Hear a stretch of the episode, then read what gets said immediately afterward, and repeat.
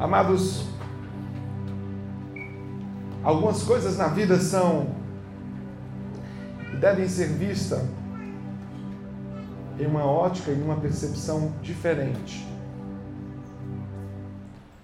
Costumo sempre dizer que a forma mais comum de Deus trabalhar em nós nunca é mudar o cenário, mas é mudar a forma com a qual a gente enxerga o cenário.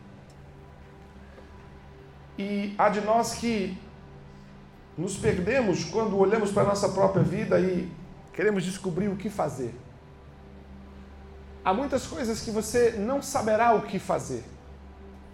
Há momentos na sua vida, há momentos na sua história que simplesmente a ausência do saber será uma realidade presente. E quando você se encontrar com a realidade de não saber o que fazer, você precisa se agarrar a saber o que não fazer. Porque muitas das vezes, por não sabermos o que fazermos, faremos o que não deveríamos saber. Fazemos o errado.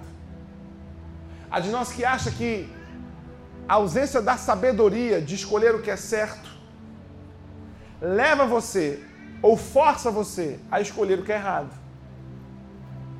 E há de nós que dizemos assim: olha, eu escolhi isso porque era o que podia ser feito. Eu quero iniciar essa palavra dizendo para você que na nossa vida, às vezes, o mais importante não é nem sempre saber o que fazer, mas será ter certeza de saber o que não fazer. E sendo sabedor do que não fazer, não fazer. Nós estamos nos aproximando do final do ano e o fim das coisas nos leva a criar em nós um sistema de balanço. O ano que você sonhou com ele, lá em janeiro, está chegando ao final. E mais do que nunca, esse ano nos provou que, por mais que a gente tente, por mais que a gente trabalhe para ter as coisas sob controle, por mais que a gente projete para ter as coisas sob controle, por mais que a gente se organize para gerenciar todas as coisas, para administrar todas as coisas, a gente vai descobrir que a vida às vezes simplesmente tira de nós o controle. A gente perde o controle. A gente perde o controle sobre as finanças, a gente perde o controle sobre os filhos. O ano de 2020, queridos, a vida pregou uma peça só no mundo inteiro. Economias foram abaladas, relações internacionais foram abaladas, fomos levados a vivermos uma realidade inesperada, vivemos um sistema de disruptura. O que é sistema de disruptura? Disruptura é quando somos forçados a viver acima de uma estrutura com a qual nós fomos condicionados a conviver com ela. Vivemos a disruptura, precisamos criar soluções para problemas inexistentes, precisamos gerenciar realidades que não foram vividas antes. O ano de 2020 foi assim. E nós somos levados a chegar em dezembro agora e há quem tem aí os projetos de vida, há quem tem aí os objetivos de 2020, simplesmente checarmos. Quem no começo do ano não disse assim: esse ano eu emagreço? Não ria. Não, esse ano agora é certeza. Meu objetivo do janeiro, olha, eu vou comer só no dia 31 para o dia 1 porque é festa, mas janeiro eu vou perder 10 quilos sobe na balança, está 5 quilos mais gordo. Não é verdade? Quem não prometeu para si mesmo que esse ano ia aprender a falar inglês?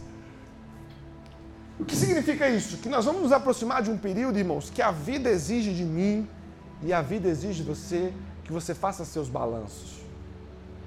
O que eu esperava ter vivido no ano de 2020, o que eu esperava ter realizado no ano de 2020, eu, eu, eu, olha, eu prometi para mim mesmo que esse ano eu ia limpar meu nome. Qualquer semelhança é mera coincidência, não conheço a vida de vocês. Alguns sim.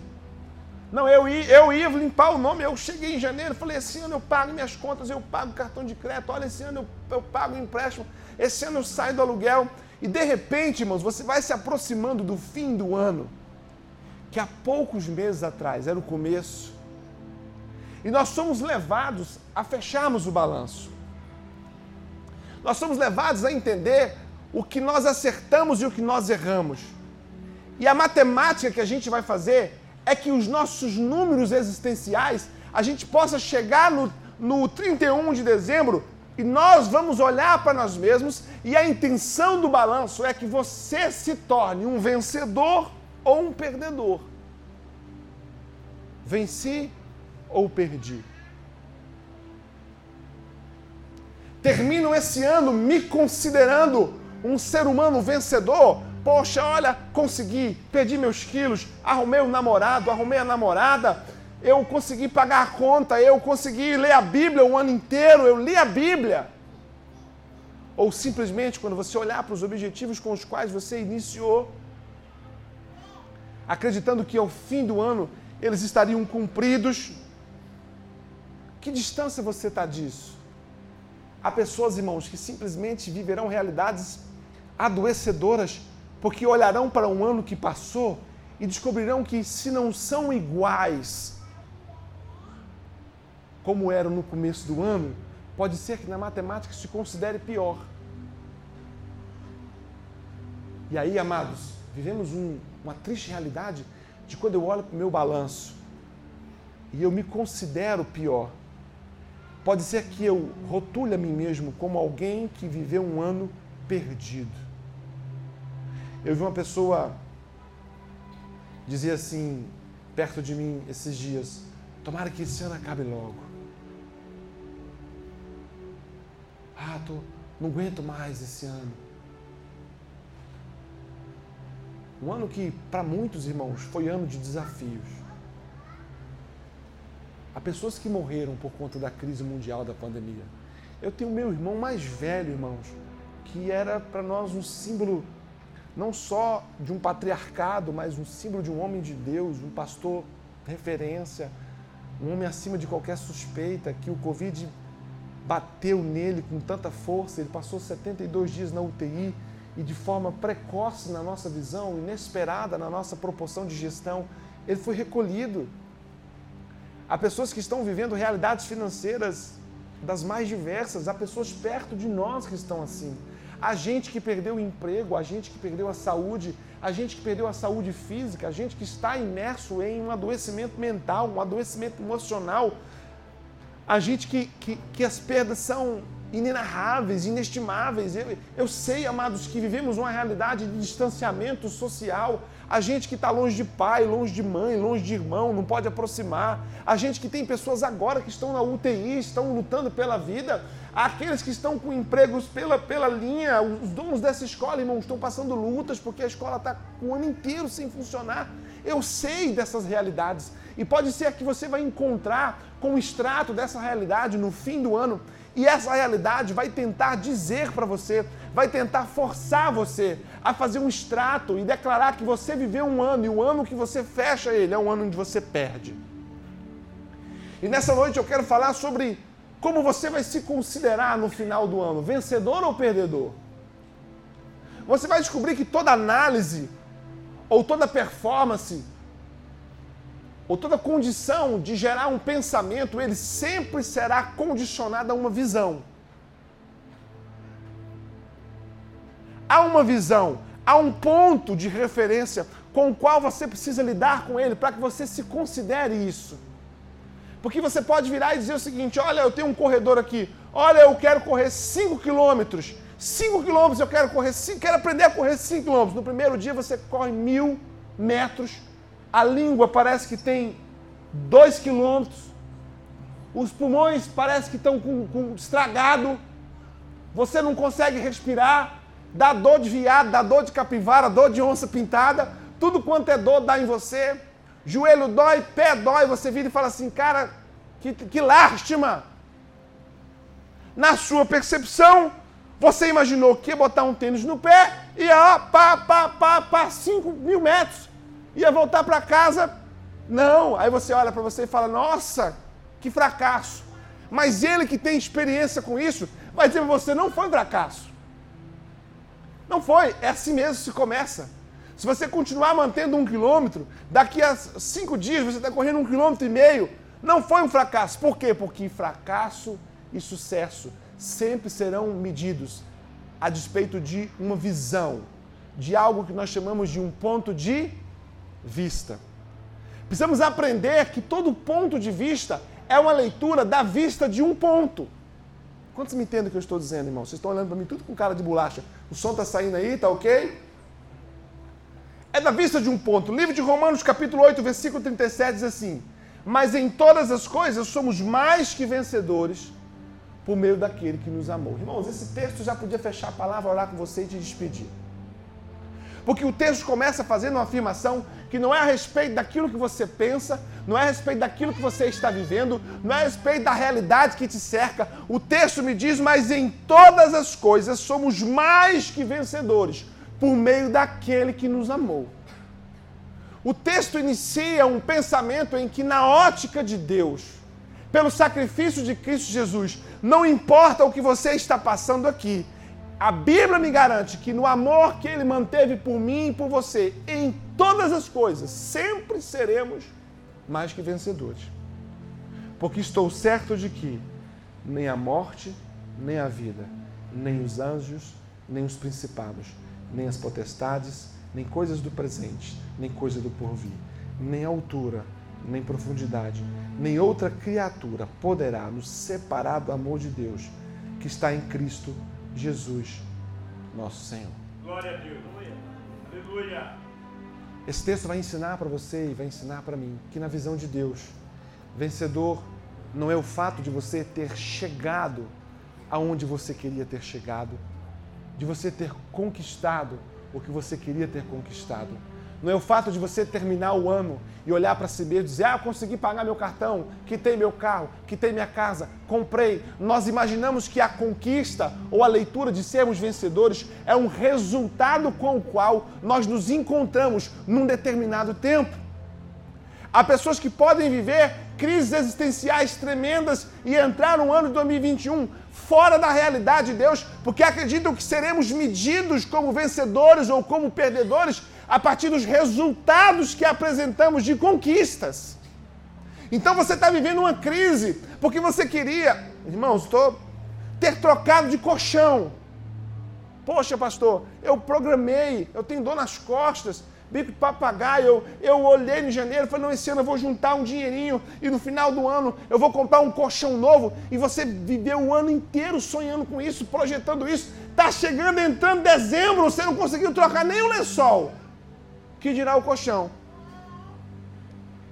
Não bateu, não deu. Você vai iniciar um processo de crise existencial e você vai querer convencer você de que o fato de você não ter conquistado o que você gostaria de ter conquistado, você fecha o ano como um perdedor.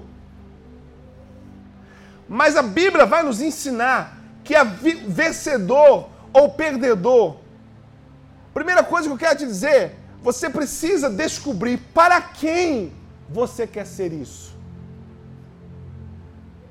Como assim, pastor? O Ravé gosta de jogar futebol. Já contei essa história, vou contar de novo. Mas ele não é muito bom em futebol. Mas ele é muito esforçado. Ele é muito esforçado. E ele fazia um, um, um, um, tinha uma escolinha de futebol no colégio adventista, irmãos, e toda terça e quinta ele tinha um futebol. E a coisa que ele mais amava no futebol era nós irmos assistir e jogar futebol. E eu sou um cara muito discreto para torcer, vocês devem imaginar. E um dia, queridos, ele meio perdido no campo, e ele esforçado, e ele corria a bola, e ele ia, e corria, e ia, e eu ia mais correndo com ele. E pá, pá, e uma hora a bola bateu no pé dele. Pá! Não acabou, bateu no pé dele, irmãos. Ele olhou para mim. E eu, vai, vai, vai, vai, vai, vai, vai. E ele, pá! O bicão na bola. Gol, pá, gol, gol, gol contra. Gol contra, pá! Ele, ele, ele, acho que ele se viajou na quadra, né? Aí olhou para mim. E agora? E eu, gol! Gol! Gol! Gol! Aí ele riu. E aí todo mundo riu. Resumindo, o time perdeu. Me escuta. Aos olhos dos técnicos, foi uma partida perdida.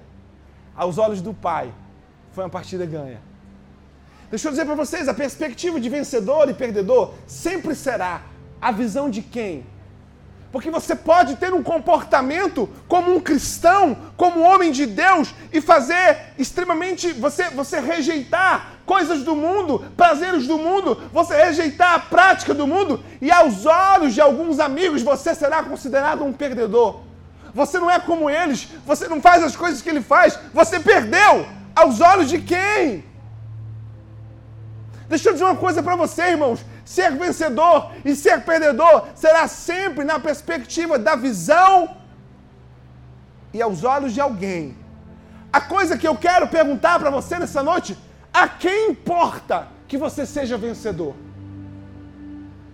Quem é verdadeiramente alguém que você precisa terminar o ano e esse alguém bater no seu ombro e falar parabéns?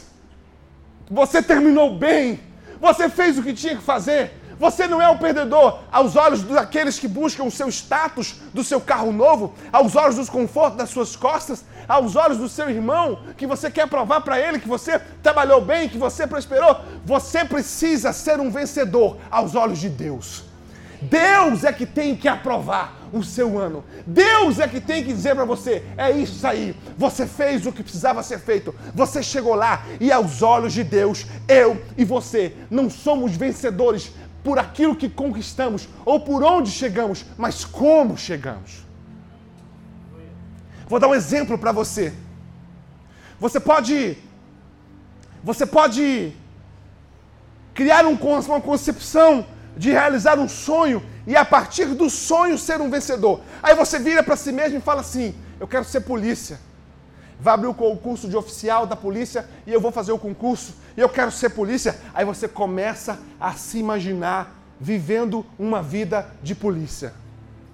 Você na viatura, sendo um tenente, você tendo ali o sargento dando, dando moral para você, o cabo dando continência para você, você resolvendo, aí você começa a dizer: Poxa vida, quando eu for um tenente, eu vou ser um vencedor. Eu vou ser um vencedor para minha família, eu vou ser um vencedor para os meus pais, eu vou dizimar na igreja, eu vou ajudar, eu vou ser um vencedor. E você estuda, e você trabalha, e você estuda, e você passa no concurso público, e você passa no concurso de formação de oficial, e você recebe a estrela, e você se torna um tenente. Oito meses depois, você está numa batida de drogas, um grande traficante é preso, você tem a operação na sua mão, ele bota 200 mil no seu bolso, e você solta ele. Você chegou aonde você chegou. Você conquistou o que você queria conquistar. Aos olhos de todo mundo você é um vencedor. Mas mesmo por ter chegado aonde queria ter chegado, porque chegou da forma errada, Deus te considera um perdedor. Quantos estão entendendo o que eu estou dizendo? O que eu quero mudar nessa noite é a concepção de o que critérios Deus estabelece para que Ele diga para você e para que ele diga para mim: você foi um vencedor. Sabe por quê, irmãos? Porque talvez você esteja sofrendo com o extrato da sua vida e você esteja sofrendo com as coisas que você deixou de realizar, você esteja sofrendo com as coisas que você deixou de buscar, você esteja sofrendo com as coisas que você deixou de viver e você esteja se considerando alguém que não rompeu, alguém que não é vencedor. E eu vou provar para você nessa noite que Deus olha para você e fala: não! Aos meus olhos você venceu. Na concepção de Deus e da Sua palavra, o vencedor é aquele que, mesmo a despeito do lugar onde esteja, escuta, na concepção de Deus e da Sua palavra, o vencedor é aquele que, mesmo a despeito do lugar que ele esteja, daquilo que ele tenha conquistado, ele não se afastou de Deus. É aquele que, na concepção de Deus, não importa se você comprou seu carro, não importa se você comprou sua moto. Não importa se você ainda não conseguiu honrar com seus compromissos e limpar seu nome. Não importa se você não entrou na faculdade que você queria entrar. Não importa se você não conseguiu comprar a casa que você queria comprar. Isso não é aquilo que vai tornar você um vencedor ou um perdedor aos olhos de Deus. E eu volto ao início da minha palavra: ser vencedor ou ser perdedor sempre será aos olhos de alguém. O que Deus vai considerar você um vencedor e um perdedor não é aonde você chegou, mas como você chegou. E se você chegar no final do ano e não tiver se distanciado do amor de Deus, Ele vai dizer: você termina um ano aos meus olhos como um vencedor. E é fácil ser perdedor nessa ótica. É fácil eu e você terminarmos o ano como perdedores. Por quê, pastor? Porque Jesus é o único libertador que libertando você e dando você a liberdade, dá a você a liberdade de ser livre dele mesmo. Explica melhor, pastor. Jesus é aquele cara que ele pega você lá no mundo das drogas, servindo a um vício, sendo condicionado por um vício do álcool, um vício da cocaína, um vício da droga. Jesus é aquele que pega você dentro de um processo vicioso e ele tira você, porque a Bíblia diz que Jesus veio para desfazer as obras de Satanás e Jesus tira você, Jesus limpa você, Jesus cura você, Jesus põe você aqui e fala assim: agora você está livre, inclusive para voltar para lá, se você quiser. Jesus é o libertador, que é o mais fácil caminho de se afastar dele. Por quê? Porque, irmãos, liberdade não é a capacidade de dizer sim. Anula isso. Liberdade não é medido pela capacidade de dizer sim. Liberdade é medida pela capacidade de dizer não. Por quê, pastor? Porque alguém vira e fala assim: "Ah, você não pode beber, você não pode, você não pode fumar maconha". Eu posso, irmão. Eu posso.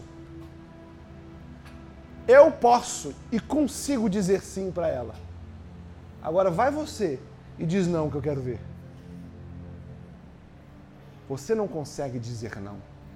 A liberdade não é medida pela possibilidade que você tem de dizer sim. Ah, eu sou livre para fazer. Tenta dizer não. Porque você vai descobrir que a liberdade ela é vencida quando aquilo que nós não dominamos tende a dominar a gente. O que você não consegue dominar? Eu não consigo dominar um temperamento, pastor. Eu tenho um temperamento agressivo. Então escute o que vou te dizer. O teu temperamento agressivo te domina. Porque tudo aquilo que você não domina tende a dominar você. O que eu estou dizendo é que a vida de vencedor, na perspectiva de Cristo, é quando você terminar o ano de o, o dia 31 de 12, de 20, quanto você está perto de Jesus, de quanto você está distante. Você pode dizer o seguinte: posso não ter chegado onde gostaria de ter chegado, mas se eu não me afastei do amor de Deus, mesmo assim, sou um vencedor. Sabe o que eu estou querendo dizer para você, meu irmão? Esse ano você esteve próximo ou distante de Deus? Jesus vai olhar para você e a Ele é que importa que você seja um vencedor ou um perdedor. A medida que Jesus vai fazer é o quanto você esteve em mim. Porque o texto que nós lemos no começo diz assim, mas em, que diz assim o texto que nós lemos no começo, mas em todas essas coisas somos mais que vencedores por meio daquele que nos amou.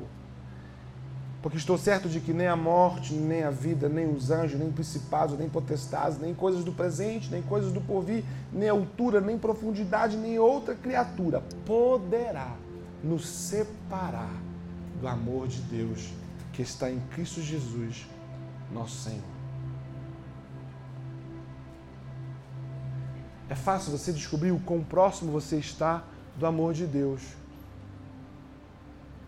Porque a proximidade que temos do amor de Deus não será medida pelas suas sensações. Não são seus sentimentos, não são seus sentidos, não é aquilo que você sente quando está na igreja, não é aquilo que você sente à medida em que você conseguirá medir a sua proximidade de Deus, é porque você vai aprender que quanto mais próximo você está do amor de Deus, esse amor de Deus na sua proximidade será a forma com a qual você vai refletir o seu amor ao próximo. Por isso que Deus cria uma cadeia do amor. O amor não é uma pétala solta ao vento, o amor tem uma cadeia.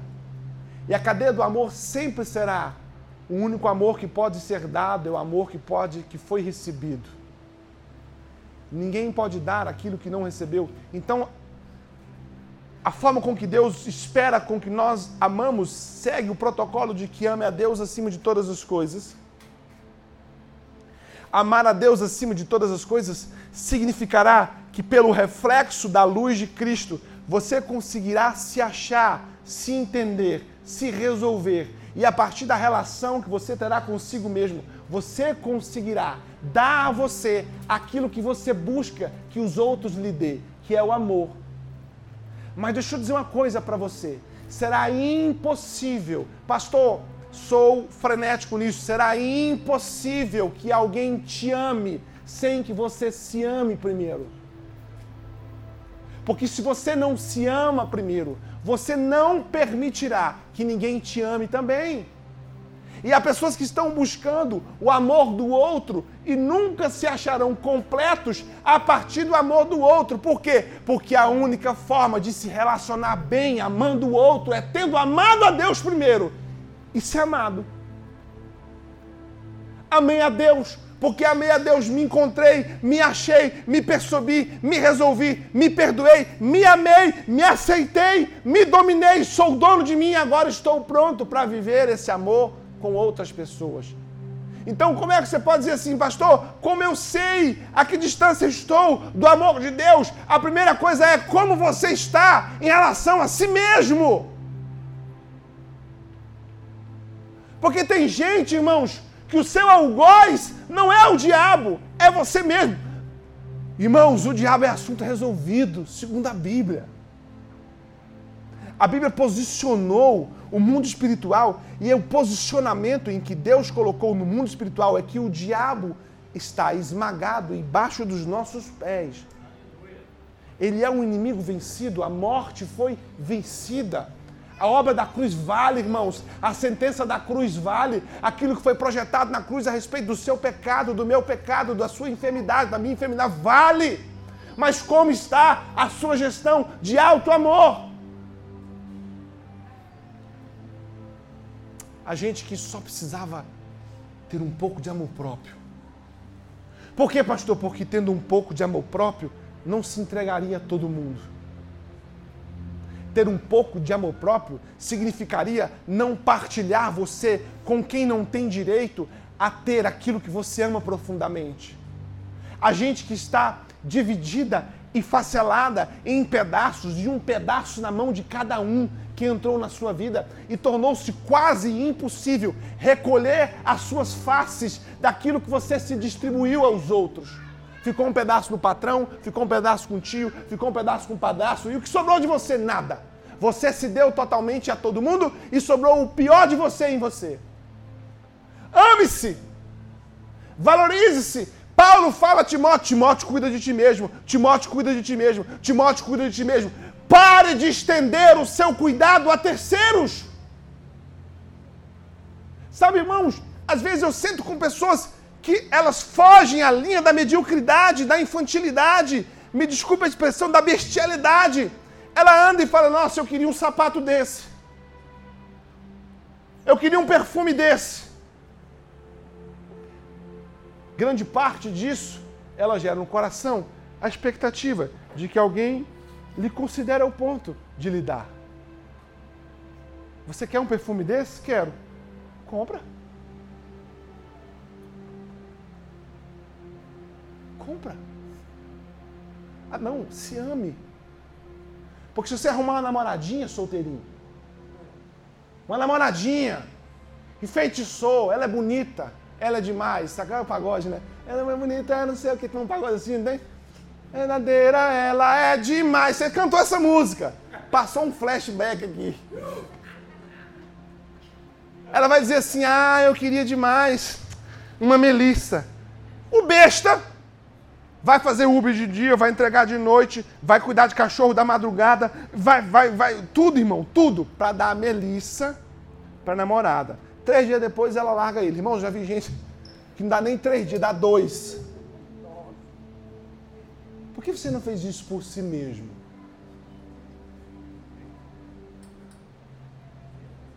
Por que você não fez isso por si mesmo? Sai, amado, deixa eu, deixa eu dar algo para você, para você encerrar seu ano. Faça coisas por você. Faça coisas por você. Eu sentei com um homem, sentei à mesa com um homem rico há um tempo atrás, muito rico, muito rico, irmãos. Estou falando de rico. Quantos tem que eu estou dizendo? Aí na conversa, conversa vai, conversa vem, alguém virou e falou assim: meu sogro, ah, o pastor aí está acostumado, ele trabalhou muitos anos como guia turístico no Oriente Médio. Ele, ele de viagem, ele conhece mais de viagem, conhece a Europa inteira, conhece o Oriente Médio inteiro e tal. Eu falei, é, conheço mesmo, viajei 12 anos, levei grupos e tal. Aí ele vira e fala assim, pois é, rapaz, meu sonho é conhecer Cancún. Olha que disparidade, irmãos. O cara é milionário. O cara pode falar assim, aluga um jatinho para mim. E a suíte presidencial do Hard Rock em Cancún. Vou passar 10 dias lá. Ele podia fazer isso, irmãos. Não mexeria em nada na estrutura dele. Mas sabe qual é o problema, irmãos? Há pessoas que têm dificuldade de fazer sacrifícios em sua própria direção.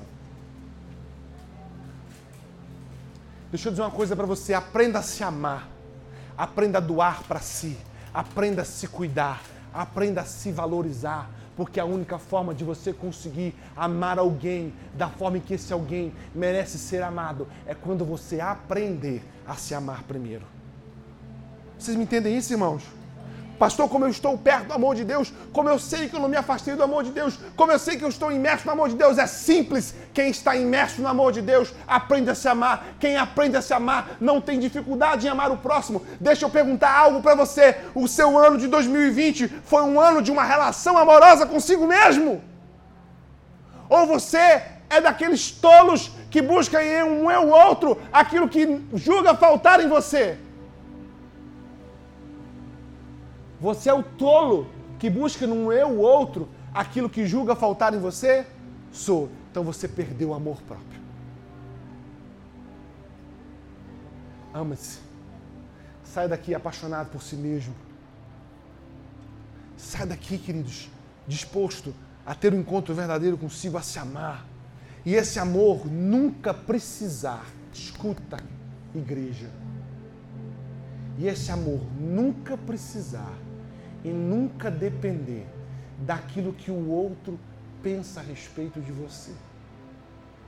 Porque quando resolvemos nos amar na perspectiva daquilo que o outro pensa de mim, aquilo que eu penso de mim deixou de ser importante. Logo, eu serei o resultado daquilo que os outros pensam de mim. Quando isso acontece, vamos descobrir diversas pessoas que morreram. Morreu, morreu, morreu. Morreu emocionalmente. Morreu de quê? Traumatismo craniano. Porque fez mergulho profundo em pessoas rasas. Seja dono de si mesmo. Aprenda a se amar. Porque se você se amar, será fácil amar seu próximo. E quais são as principais coisas que esse texto nos revela que podem nos afastar do amor de Deus? Romanos 8,35 diz assim: Quem nos separará do amor de Cristo? Escuta só o que Paulo sugere à igreja de Roma, que seria capaz de separar nós do amor de Cristo. Ele vira e fala a primeira coisa: a tribulação. A tribulação é uma ferramenta que o inimigo vai usar para tentar te separar do amor de Deus. Pastor, mas o que é a tribulação? A tribulação é a dor, o desconforto, a infelicidade sofrida de fora para dentro. São todos os ataques que você tem recebido nesse mundo.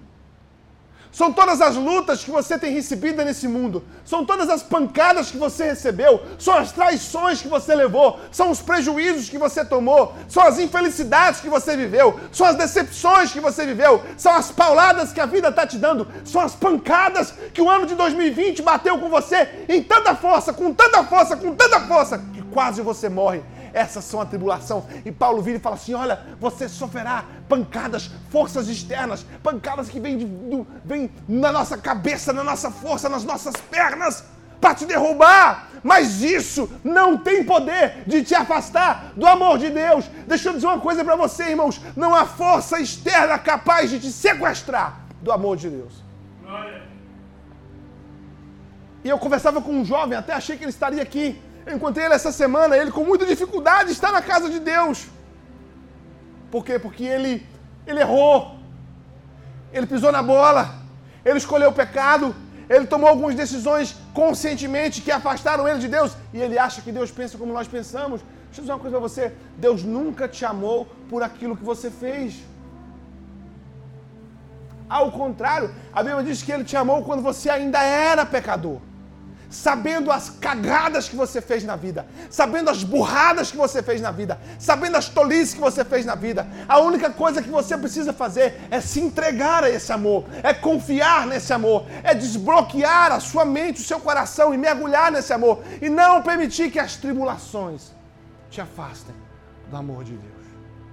Paulo vira e fala assim: será as tribulações? João 16, 33 diz assim: Tenho-vos dito isto, escuta, tenho-vos dito isto, para que em mim tenhais paz. Ah, irmãos, esse texto. Imagina Jesus falando para vocês aqui: Ó, oh, tenho-vos dito isso, para que no mundo tenhais paz.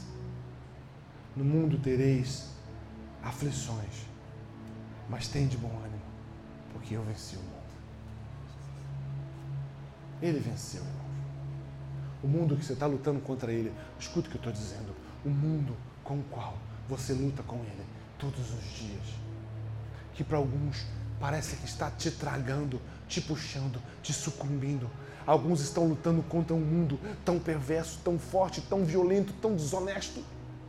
Alguns estão lutando contra um mundo que parece que tem forças dominadoras em você, na sua mente, no seu coração, no seu temperamento, no seu sangue. Tem gente que tem um mundo entranhado dentro dele. Tem gente que a mentalidade é mundana, que o vocabulário é mundano, que os pensamentos são mundanos, mas ele tem um quê nele que se interage com a graça de Deus e ele não quer isso, ele luta contra isso. Jesus está dizendo: ei, ei, ei, escuta. Tenho-vos dito essas coisas para que você tenha paz. No mundo você vai ter aflição.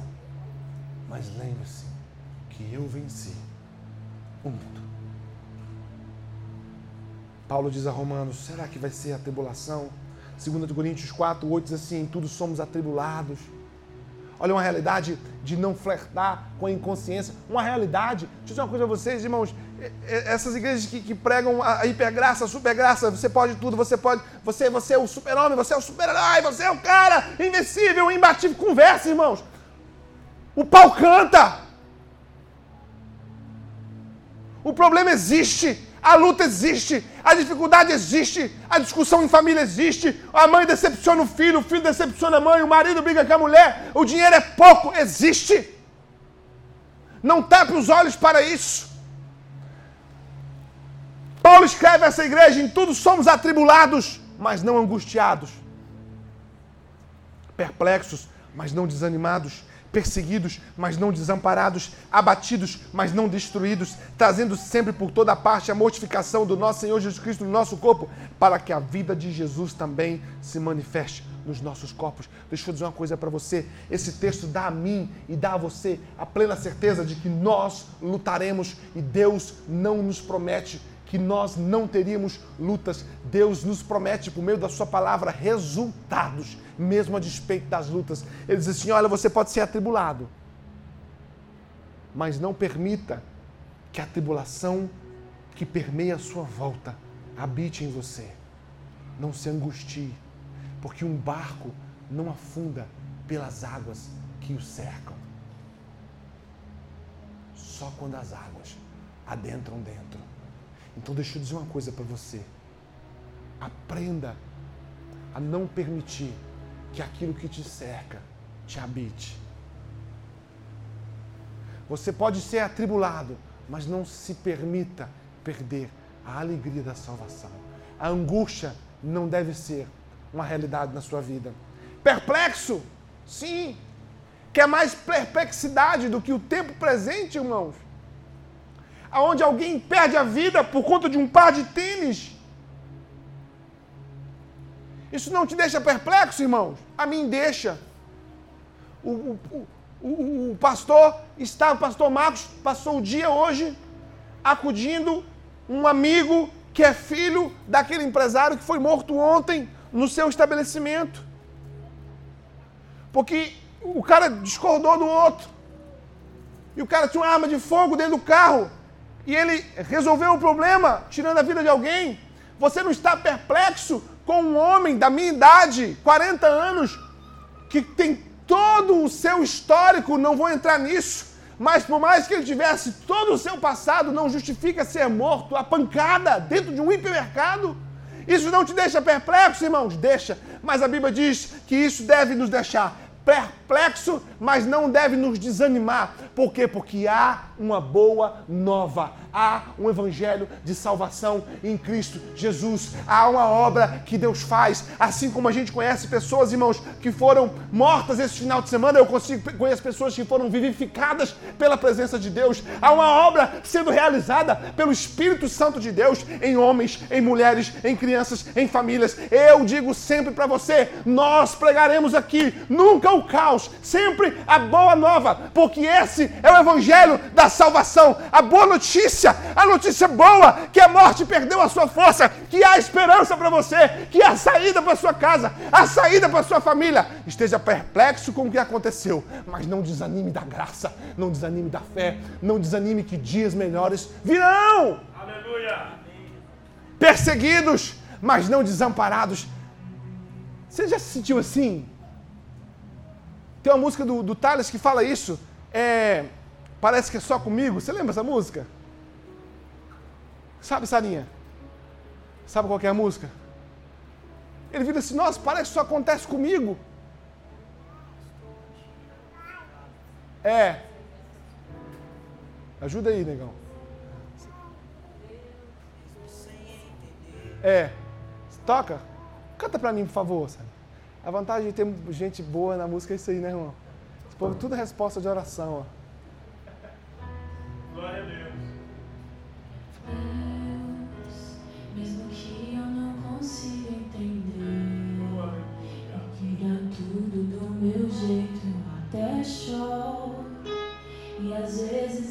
chego a dizer: Por que é que tem que ser tão difícil? Parece que é difícil só pra mim.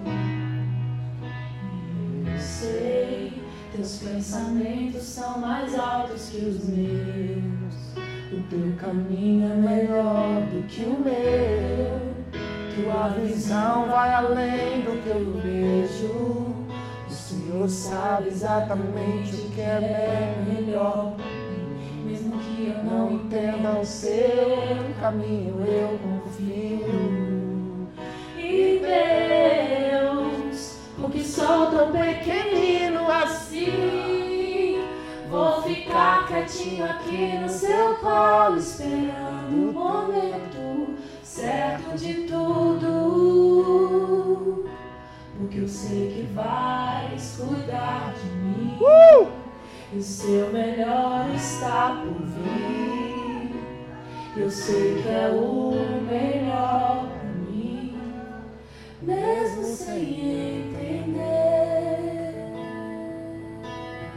Aleluia! Glória a Deus! Aleluia! Sabe, irmãos, há dias que parece assim, que tudo dá errado para nós. Quando você pensa que tudo de ruim podia acontecer, a caixa da surpresa aparece com algo ruim a mais. Você tinha um resultado pronto, uma situação fechada, um contrato fechado, o contrato desfecha, o contrato que você tinha fechado de verdade é cancelado, e aí o carro quebra, e aí você fala: Meu Deus do céu, para o mundo que eu quero descer. E a impressão que a gente tem, e que eu tenho, e que você tem, é que a gente ficou desamparado. Quando alguém perde um pai, quem já perdeu um pai aqui? Quem já perdeu uma mãe? o maior sentimento que você vai ter é que você vai dizer assim, cara, e quando eu precisar dele? Porque não há alegria maior no mundo, irmão, do que você tem um pai a quem você possa pedir ajuda. Eu não tenho mais pai. Mas coisa boa era saber que eu tinha um pai Eu tenho minha mãe. E às vezes, irmãos, minha mãe mora pertinho de mim, eu vejo ela quase todo dia. Eu tenho esse privilégio, essa riqueza sem tamanho, irmão. Às vezes eu, eu acordo e falo assim: Nossa, eu quero comer comida da minha mãe hoje. Falo, mãe, estou indo almoçar aí. E eu chego, irmãos, é um frango. Quem conhece minha mão, o pastor Marcos sabe. É um frango, um feijão, um arroz, uma salada. Irmão, mas aquilo é melhor que, que remédio. E às vezes bate no meu coração, quando ela foi embora, que eu tiver vontade de comer a comida dela, como eu tenho às vezes vontade de ouvir um conselho do meu pai, de ter alguém em que você sabe que não importa a circunstância que você vai estar, ele vai te socorrer, porque um, um pai socorre um filho, irmão. Quem é pai sabe disso. E o texto diz assim: olha, você vai se sentir perseguido, mas lembre-se, você não está desamparado. Deus prometeu em Cristo Jesus que estaria em nós, conosco, todos os dias, até a consumação dos séculos. Você vai estar abatido. Há dias que estamos abatidos, irmãos. Abatidos, enfraquecidos, desanimados, cansados sem força para lutar. Quem dos que aqui estamos nunca se sentiu assim abatido, irmãos, abatido, irmãos. Abatido que para vir para a igreja você não tem força, você não tem fé, você não tem vontade. Amanhã é uma segunda-feira, não há nada, não há vontade, não há abatido, desanimado, cansado, olha para tudo que te cerca, não acha saída. O texto diz: você pode se sentir abatido, mas lembre-se sempre que você não está destruído. O que significa isso, pastor? Que o seu estado momentâneo de abatimento não significa um estado definitivo de destruição. Não acabou. Diga a pessoa que está ao seu lado: não acabou. Não acabou, irmãos. Não acabou, irmãos. Não acabou para José quando ele foi vendido pelos irmãos como escravo, não acabou para José, como ele foi injustiçado na casa de Potifar, não acabou para José quando ele esteve preso numa prisão. Por mais que você olhe o que você está vivendo e você acha que o que você está vivendo é uma circunstância definitiva, não acabou. Um problema nosso, irmãos, é que no jogo da vida nós queremos vencer a partida nos cinco primeiros minutos. O meu problema e o seu problema é que no jogo da nossa vida, você com 20 anos, você quer meter goleada de 7 a 1. Você quer. Não! Jesus ensina você, Jesus ensina para mim que ele te chama para jogar 90 minutos. Por quê? Porque você entrou no jogo da vida. E eu quero dizer algo para você. A minha Bíblia diz que quando bater 90 minutos, o resultado é que você venceu. Aleluia! Joga o jogo, irmão. Sente cãibra, sente dor, sente cansaço, mas bote a bola para andar e joga.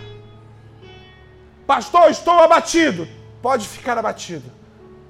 Mas diga para si mesmo: quebrei, quebrei, pastor. Tinha tudo arrumadinho, controladinho, minhas contas controladinhas. E pá, a pandemia veio em mim, me quebrei e acabou. Não acabou. Você não foi destruído.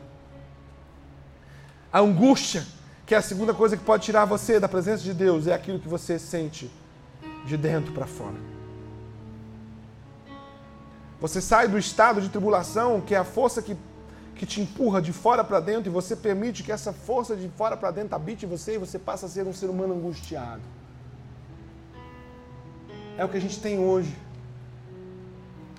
Pessoas que não respiram mais. Angustiadas. Nossas lutas de dentro determinam o resultado das lutas de fora. Quem você tem sido por dentro? Qual a sua identidade verdadeira? Quais são os sentimentos, as sensações, os pensamentos que você tem permitido habitar em você? Quais são as verdades que foram ditas para você que não são verdades que refletem a verdade bíblica ao seu respeito? Qual é a sentença que você tomou por sua, mas que não é a sentença de Deus para você? Porque você permitiu ser habitado por esses pensamentos, porque você permitiu ser habitado por essas sensações, porque você permitiu mentirem para você e você tomar por verdade a mentira dos outros, você está angustiado. Um ser humano perdido em si mesmo, um ser humano que o reflexo que ele tem de si mesmo é que ele é o fracasso. O fracasso se tornou o seu nome, o fracasso se tornou o seu sobrenome, o fracasso se tornou uma normopatia. Você está se acostumando a viver uma vida fracassada, uma vida de derrota, uma vida sem rompimento. Você está acostumado com isso, você está se conformado com isso. Você acha que essa é a sua realidade, mas você não quer essa realidade. E viver com essa realidade dioturnamente torna você um ser humano angustiado. Angustiado. Perdeu a alegria de viver perdeu, irmãos, a alegria de acordar amanhã e ver o sol brilhar. Não faz sentido. Tá cinza. Perdeu, irmãos, as pequenas alegrias, como de acordar de manhã, tomar um banho no chuveiro, irmãos, tocar uma música de adoração. Perdeu, perdeu, perdeu. Os dias que você conta são os dias com os quais você caminha esperando o fim. É só o fim que você espera. A velhice, não vai acabar, vai ficar velho, isso vai acabar. Aí alguns religiosos que se conformam com a vida medíocre, volta Jesus. Jesus tem que voltar, irmãos. Estamos na eternidade. Deixa eu dizer uma coisa para você. Se você não conseguir viver o céu na terra, você não estará no céu. Por quê? Porque o céu está em nós. O Espírito está em nós, a eternidade está em nós. Aquilo que nós esperamos viver lá deve ser vivido aqui agora. É a manifestação do reino de Deus, da graça de Deus. Cristo em vós, a esperança da glória. Cristo em você, a solução para o mundo. Cristo em você, a solução para a doença. Cristo em você, a solução para a dor. Manifesta o reino, manifesta a presença, manifesta Deus. Manifesta Deus. Manifesta. Isso é o que Deus quer que você viva o reino agora. Ele está em vós. Irmãos, essa é a promessa que Jesus nos fez, que Ele estaria em nós, por meio do Espírito. Sabe por que você está angustiado, irmãos? Porque você perdeu Ele no caminho.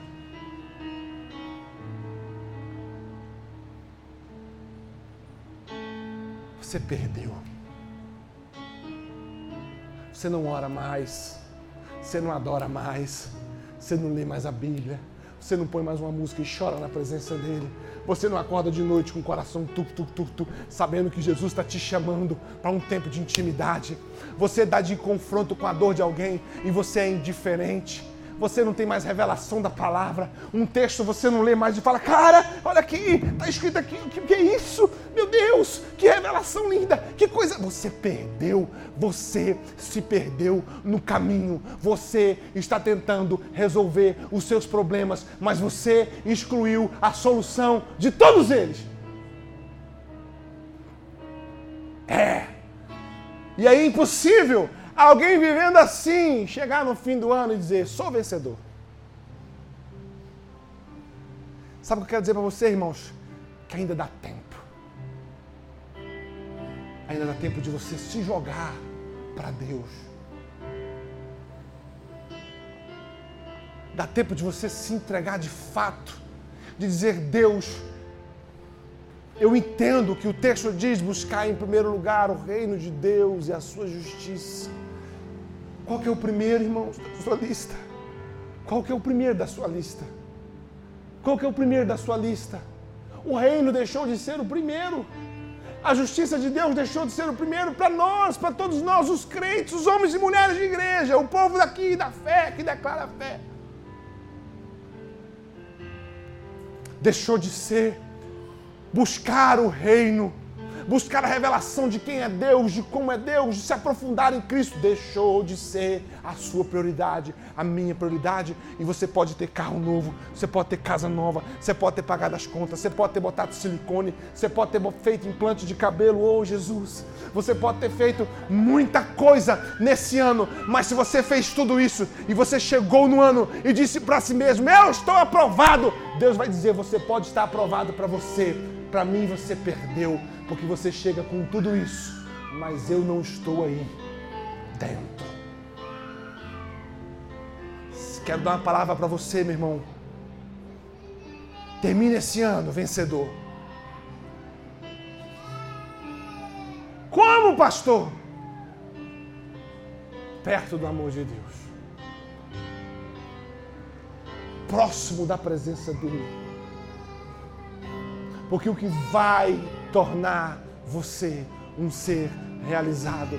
Não é o quanto você ganha, não é o namorado, o marido que você tem, não é os filhos que você tem. É terminar o ano e dizer: Deus, eu termino esse ano. Tive muitos prejuízos financeiros, não paguei o que queria pagar, não comprei o que queria comprar, mas mesmo a respeito de tudo isso, eu sou o mais vencedor de todos dos homens. Fique de pé em nome de Jesus. Aleluia. Glória.